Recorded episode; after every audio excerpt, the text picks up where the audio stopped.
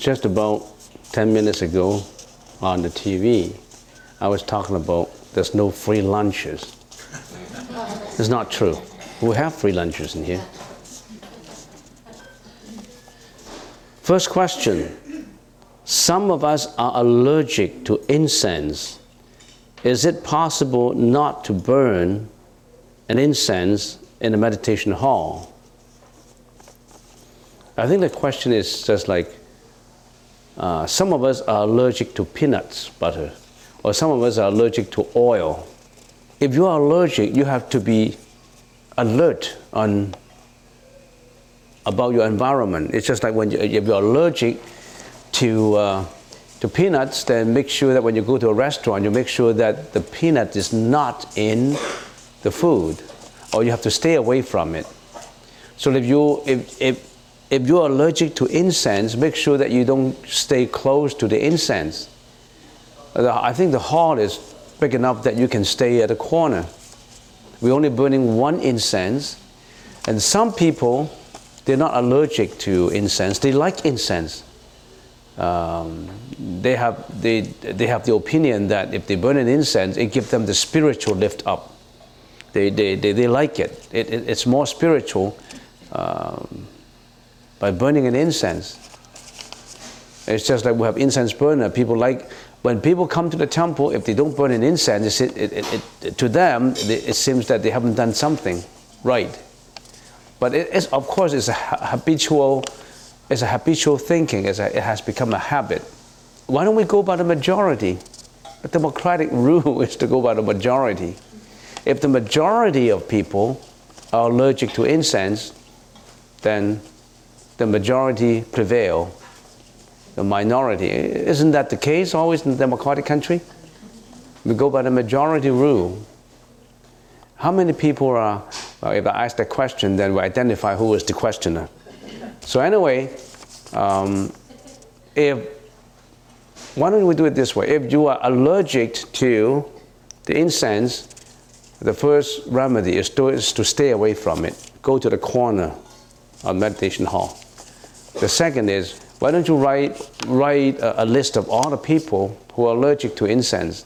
If we have a, a class of 50 people and 26 of them come up with, with a list of 26 people allergic to incense, then we stopped because we're 50 plus 1 more, majority shareholder. All right, why don't you come up with a list? Next question. Dear Albert, what, in your opinion, are the major commonalities between uh, Buddhism and major faith systems such as the Arabic, Abrahamic faith, Islam, Judaism, Christianity? That requires a PhD paper to answer that question.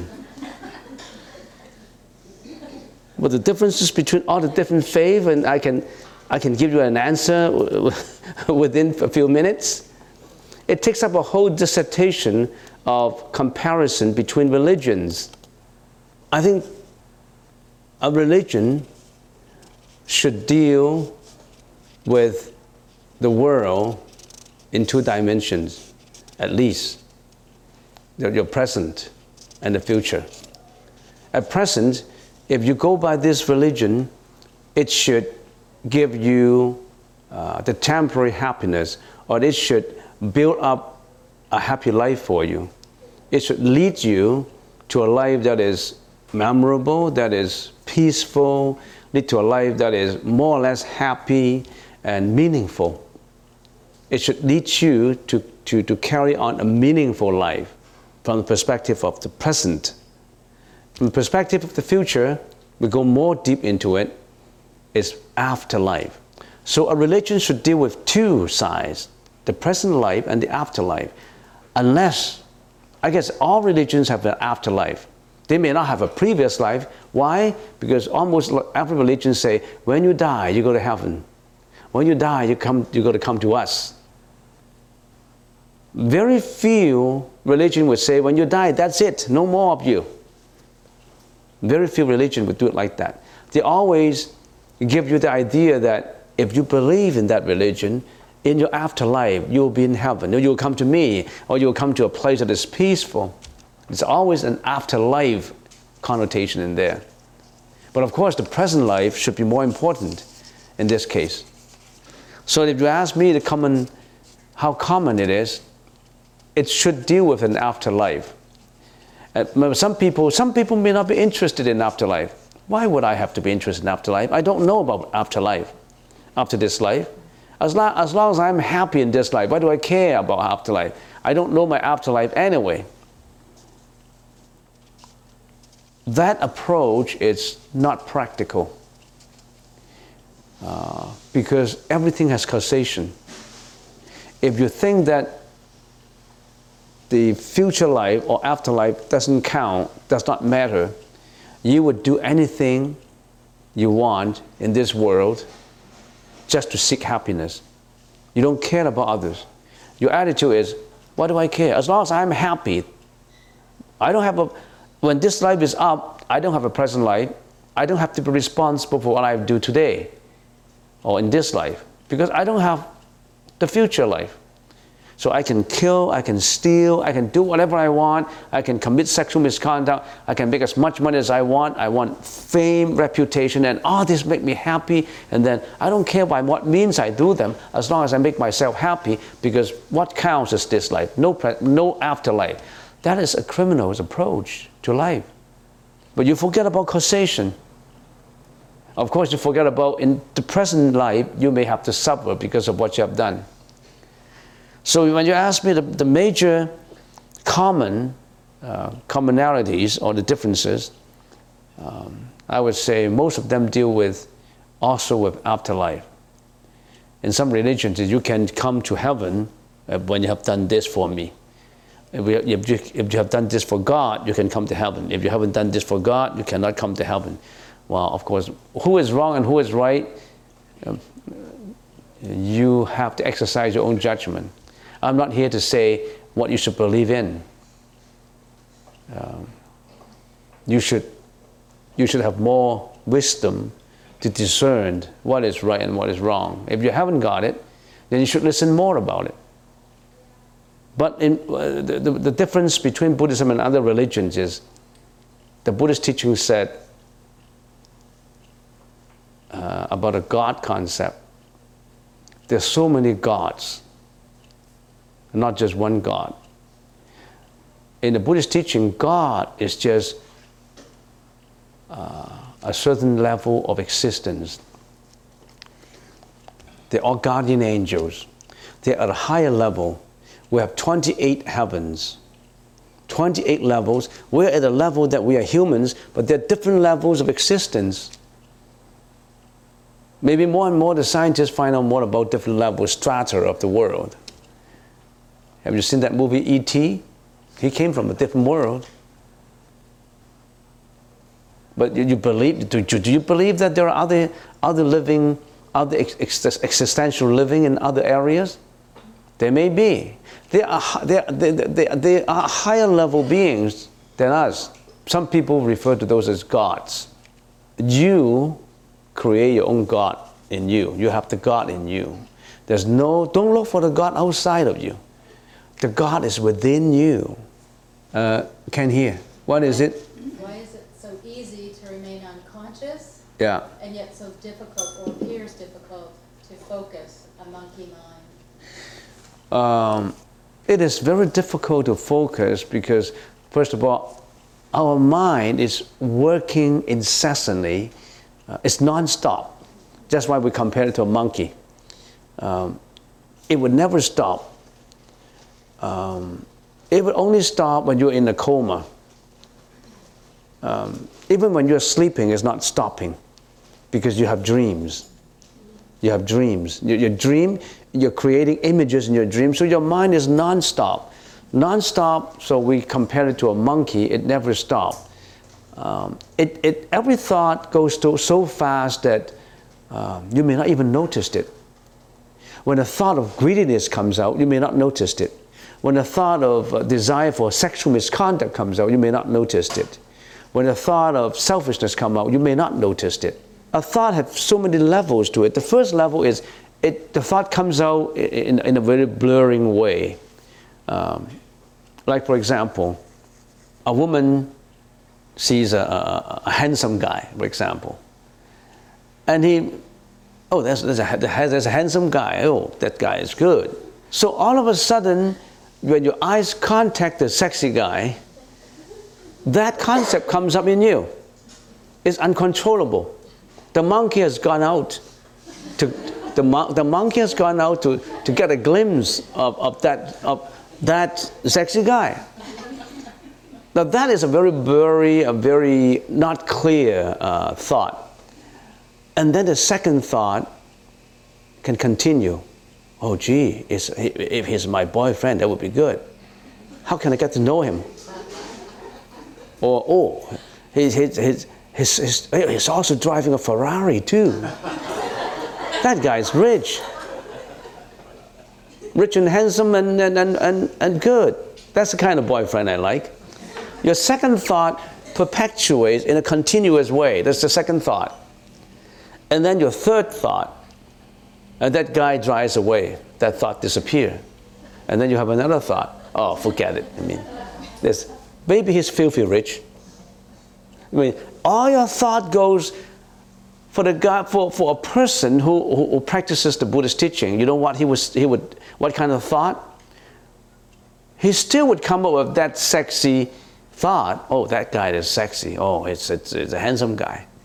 Oh, that guy is driving a Ferrari. He's rich oh no, oh no, I shouldn't have this greedy in, in my mind. Now, don't look at, don't judge on appearance alone.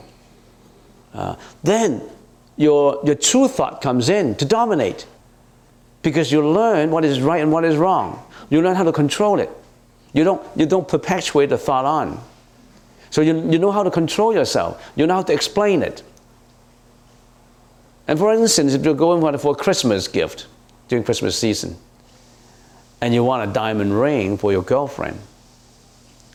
And you look at the diamond ring, and then somehow the shopkeeper turned his head around and he's, he's being stupid, he's not noticing you, and you say, Well, I can always pocket one or two because I got four in here.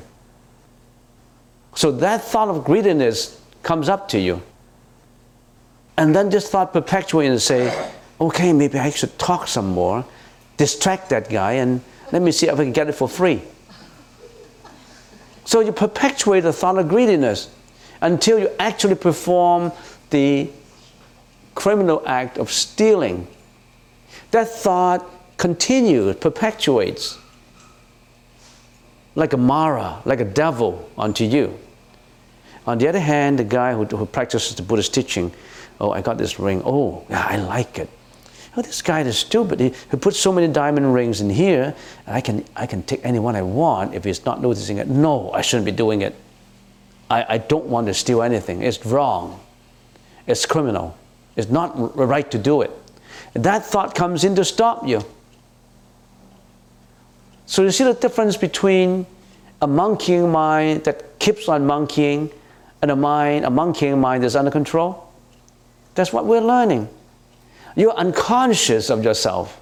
So you don't want that monkeying mind forever going on to do wrong things. You want to pull that monkey mind and set it in the right place.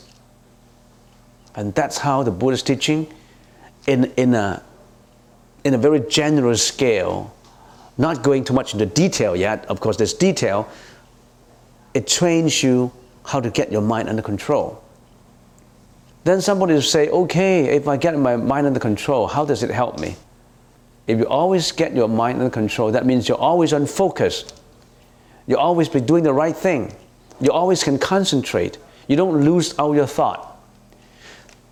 Criminals, when they ask, why did you do Why did you kill him? And that criminal said, I don't know. I never kill anybody, but at that moment, I couldn't control myself.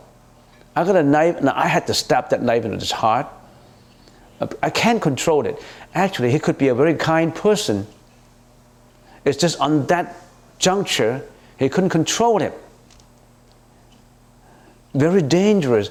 As a matter of fact, it's, it's pity, it's pitiful. I mean, for, for a guy who's so good, who has received so much education, who has been so kind, and he's charged for murdering. Why? He's out of control. We always come into that kind of situations. On the other hand, meditation helps you not just in peacefulness, it helps you in gearing your mind to do the right thing. If you always put your mind under control, whatever, whatever the mind can conceive, the mind can do. The mind can close a deal in a righteous way. The mind can help you to be successful in your studies if you concentrate and focus more. The mind can help you to be more compassionate in your family. The mind can, can help you how to educate your kids, how to get along with your husband, how to do so many things in a rightful way. That's just a general concept. The Buddhist teaching contains all the details how to be enlightened and get into the saintly path, how to get away from life and death, how to get away from sufferings, how to eliminate all the karmic sufferings that we have because of what we have done in our previous lives. Whatever, for whatever you have done in your previous life, you suffer now if those things you have done are bad. So don't blame society, don't blame your family, don't blame anybody you have. Why did your, for example, why did your husband desert you? Why did your wife uh, seek another affair and leave you alone? You have left her alone in your previous life. She's coming to get even, coming back to get even with you. How come your father treat you so bad, abuse you? You abused him in your previous life. He's coming to get you. How come your son treat you so much with so much filial piety? How come your son loved you so much? Because your, your son has come to repay you. How come your, your, your daughter hates you? Your daughter comes to get it back from you. Everything has a cause. So many causes. This is a labyrinth of cause and effect. Only the wise, only the enlightened person sees through these things. And we are slowly seeing through all this. But first of all, get your mind under control. Get to the meditation. Putting your monkey under control, your monkey stay put, your mind don't go uh, to go anywhere, then you you get enlightened, you see more clearly of yourself. You are just like a mirror covered with dirt. Now you eliminate all this dirt and you see a clear self. You're wise. You open your door of wisdom. You know what to do. You know what is right and what is wrong. You know how to lead the enlightenment path. So we have to put that monkey on the leash first. It still would go away. You put him on the leash, and then slowly you don't need the leash anymore. It's always it's under control. After death, how many days should we keep the body before burying? We believe that at least eight, seven days, seven, eight days. Why? Why? Because the, the alaya consciousness may not have left the body. Uh, uh, according to the sutra, especially according to Yogacara Sastra, if a person die, the alaya consciousness is the last to leave the body. First, the eyesight would go, the, the hearing would go, the nose, function of the nose would go. You lose all your senses. Uh, and your alaya consciousness is the last to leave your body. If the alaya consciousness leaves through the lower part of the body, the lower it is, the worse, because you may get down to the three vicious realms hell, animal realm, or ghost realm. If the alaya consciousness starts to go up, in other words, it, it, it leaves your body, the heat and the energy leaves your body to the top, you go to the higher realm or maybe the, the, the heavens realm, or maybe becomes the arahats or the Buddha land, a higher level, or human, or the humans realm. Is the humans realm is more, it's, it's, it's in the middle part. So, for the alaya consciousness to completely disappear, it takes for some people it may take seven, eight days, seven days at least seven days. For some people, the alaya consciousness leaves immediately or down to hell, or go to heaven, or become humans. It may, for some, it may linger on. It may, it may, it may linger for a while. How do we know? We don't know. We don't, we don't know, which that's the reason why we have to wait. We can't say, hey, what is, what is your alaya consciousness God?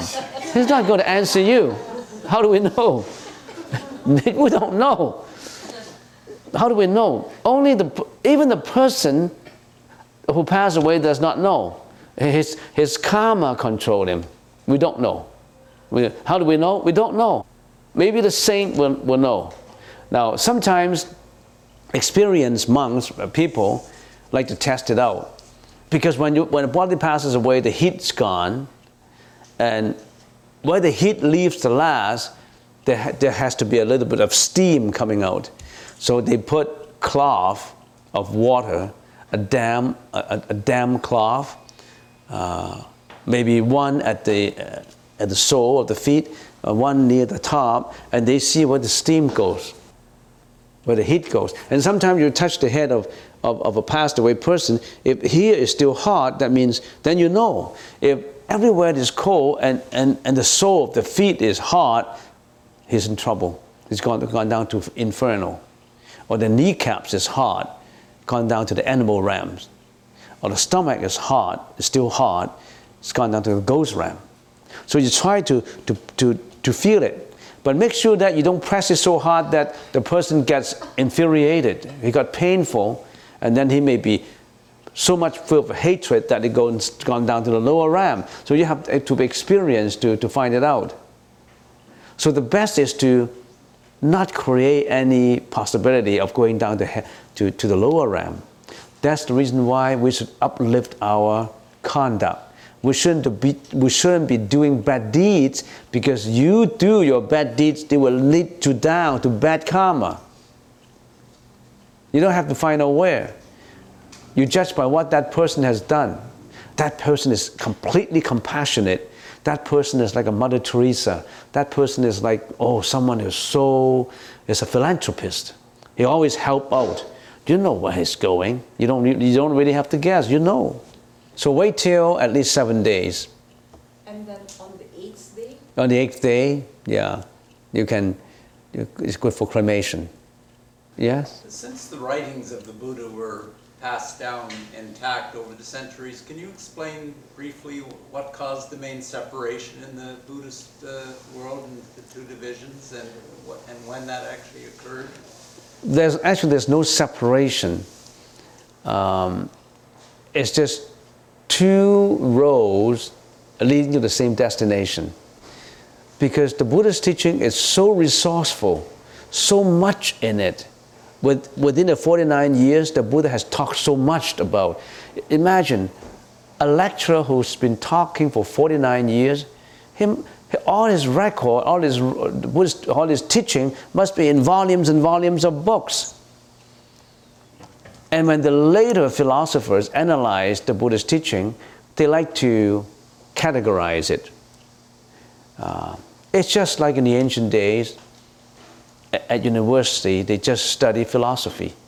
And then later they split philosophy into psychology.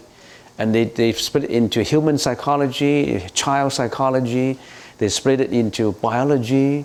They split it um, into different ways. And the Buddhist teaching uh, uh, has, has so many facets in it.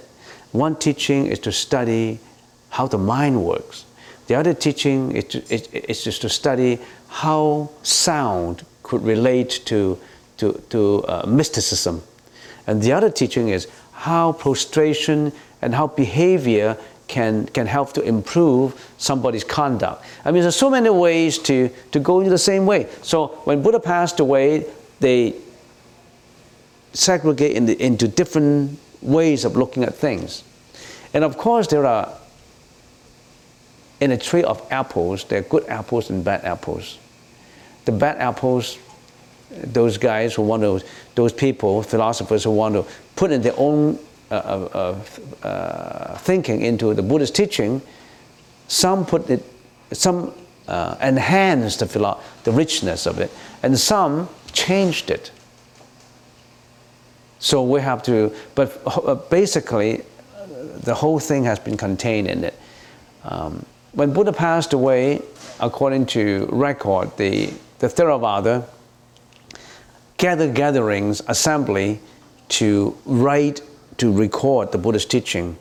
Uh, the Theravada school, they have a whole canon of, of that assembly. It passed from ages, it passed from centuries down. There are also the Sarvastivadin people who organize it in a different way, in a different assembly. And they write out their own records. But it's all the Buddhist teaching. Uh, There's some differences, but we shouldn't look at the differences. They have a lot in common. The, 90% of them are in common, maybe about 10% differences. How do we know they're in common? Because some of these sutras were brought to China and they have their translations in there. And whatever remain, later they compare the two and they find a lot of commonalities, a lot of, a lot of ideas and a lot of philosophies they are in common. So they compare, by comparison, they know uh, that's the Buddhist teaching. So it does not matter uh, whether this, this, the splitting is just categorizing for the sake of, of learning it, uh, not because they, they split into different opinion. No, that's, that's, not, that's not the way. Yeah? One time you mentioned that the Buddhist uh, teaching has over even 400 or 4,000 volumes. Yeah. Um, So how, what is the percentage of that came directly from Buddha's from Buddha himself? Or, or some of, uh, some of it, you know, written by his followers? When the Buddha was teaching, he never recorded it, d- it down. It was passed from mouth to mouth. In the, the ancient India, they, they didn't have the, the, uh, the habit of taking down notes and putting down in paper, no. Uh, they have very, they have excellent memory and usually memorize. It's amazing the memory uh, techniques, the, the way, the, the, power of memorization. They can memorize something and chant it out for a few hours. And those, the eight- the 8,000 volumes were translated in, in China, um, most part of it were brought from India to, to China.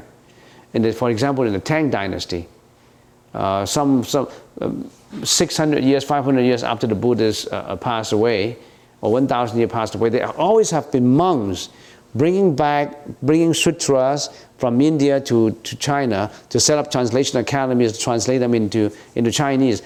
Thousands of volumes. And, they, and even for one, one sutra, they could have a few translators. And they compare the two translators, they, they are more or less the same. So most of it, 90% of it, were the Buddhist teaching. Maybe 95 were, were, were the Buddhist teaching. So did, did any of the um, follower that came after Buddha sort of uh, put in their own words? They explain it, and we call it the commentaries. For example, uh, Nagarjuna, uh, uh, Nagarjuna, Vasubandhu, uh, Asanga, um, they were the philosophers born five, six hundred years after the Buddha. They expounded more on the Buddhist teaching. They didn't create more, but they explained what the Buddha was talking about. Many of them, Asanga, Vasubandhu, Nagarjuna, uh, many, many of them, hundreds of, of these philosophers uh, were born five, six hundred years after the Buddha, and they, they, they make commentaries on them. So in, in, the, in the Buddhist uh, uh, resourceful library, there's three baskets. Uh, the, the Vinaya contains all the precepts. The Sutra contains all the Buddhist teaching. And the Sastra or Karika, uh, that contains the, uh, the commentaries on the Buddhist teaching. Manis- manifestation Yeah. means duality, Manifestation, but unmanifestation does not, and we each contain the seed of unmanifestation. Mm. So we move from our ego Yeah. to an unmanifested pathway. Mhm. True? we have the alaya consciousness in us. And in that alaya consciousness, it, it's all the seeds are in there. whatever we have done, they won't get gone. They, will, they won't disappear. It's all stored in the alaya consciousness in us, in everybody, that alaya consciousness. And they, it contains all the seeds in there, whatever you have done. So, for example, today you, uh, you have eaten a vegetarian lunch, and during the eating, you say, I abstain from killing today. I didn't kill animals for food. I'm compassionate in this lunch. And this compassion, maybe I should carry on. Now, you may not notice it. This idea of compassion is stored in your consciousness because whatever thought comes up, stored in your consciousness, that, that becomes a seat in you, a good seat in you. On the other hand, if you're eating and, and say, yeah, this, this is vegetarian, but I hate it. I, I, I prefer a hamburger, a Kentucky Fried. I mean, uh, oh, how can I stand this? What do you mean by killing? Oh, chicken should be eaten, right? So it's, just, it's a different seed in you. Well, animals should be slaughtered for food. Survival, survival of the fittest. We are fit, we, we can kill them for food. For what's wrong with it? On the other hand, you say, no, we don't want animals to suffer. They suffer as men do, as, as men suffer. So you, every thought gets into your alaya consciousness, it's become hidden in there. And when, when it's hidden in there, if the opportune causes come up, it may, it may become a manifestation. In other words, if you, if you have that cruelty concept in you, I can do whatever I want. And then when you, when you, um, when you come to, uh, when you come to, when you go to war, for example, you become a soldier. I don't care. I just want to kill for, I kill for fun. These guys, we should occupy the country, and I shoot all of them. I mean, that carries out into a slaughtering of a whole tribe. Uh, that happened in Vietnam. That happened in oh, in many many places of war. They wipe out the whole, the, the, the, the whole village because they don't have any mercifulness in them because that seed of cruelty already in there. On the other hand, there's another soldier saying, no, look, all right, these are humans. We're on a war. I'm asked to fight this war because of a certain mission. I don't kill for the sake of killing. They should be saved. We got children in here.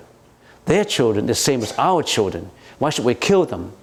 I mean, this is a different approach, different seed. So the manifestation depends on what you get stored in there. What do you want to store in your alaya consciousness? You want to store cruelty? You want to store egoistic feeling? You want to store greediness, violence, hatred, jealousy, depression? Do you want to store that? Or you want to store compassion, righteousness, repentance, consideration, altruistic attitude? Which one you want to store? You create your own hell. You create your own heaven. Which one you want to go to? Heaven is not far away, right inside of you. Heaven is always seeking the heaven's manifestation. Hell is always seeking the hell's manifestation. How do you manifest it? Sometimes for experienced people, we can see the manifestation on the face.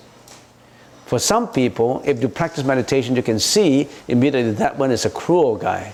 That one is a compassionate, kind person. You can even judge by his behavior. It manifests on the face sometimes. It manifests on action. It manifests on speech. Some people's egoistic feeling is manifested in many ways.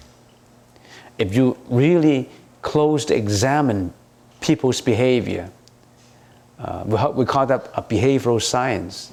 Take, for instance, if you go to, to, to a buffet, for example, they got maybe, I don't know how many items. In Asia, a buffet has more than 100 items. In North America, buffet is always, they don't have too many varieties. But if you go to Asia, I remember I was in Japan many years ago. On a breakfast, they have more than 100 items just on the breakfast. Uh, when I go to BC Interior, uh, uh, the breakfast, what do they have? They have uh, um, oatmeals, bread, a few oranges and apples, and that's it. In Asia, if you sit very closely and see how people behave when they're eating a buffet, you know, they take a big plate, they grab everything in there lobsters, oysters. I already pay for it. I can do what I, can eat what I want. So they got a whole dish. They eat up the first dish. They go for another dish. They fill it up again. I can't finish. Oh, just throw it away. They just waste the food. And they, they, they struggle, I don't know. In Asia, they may not line up for the food. In North America, they, they train to do it like that. They have to line up peacefully, they line up. But in Asia, there's so many people in there. If you line up, you don't get the right oysters. The lobsters will be gone. They only put about 100 lobsters in there. We have 300 people, 400 people. If you don't struggle to get to the top, to the first line, you lose out the best. So they always struggle for the best. I mean, whatever is inside get manifested outside.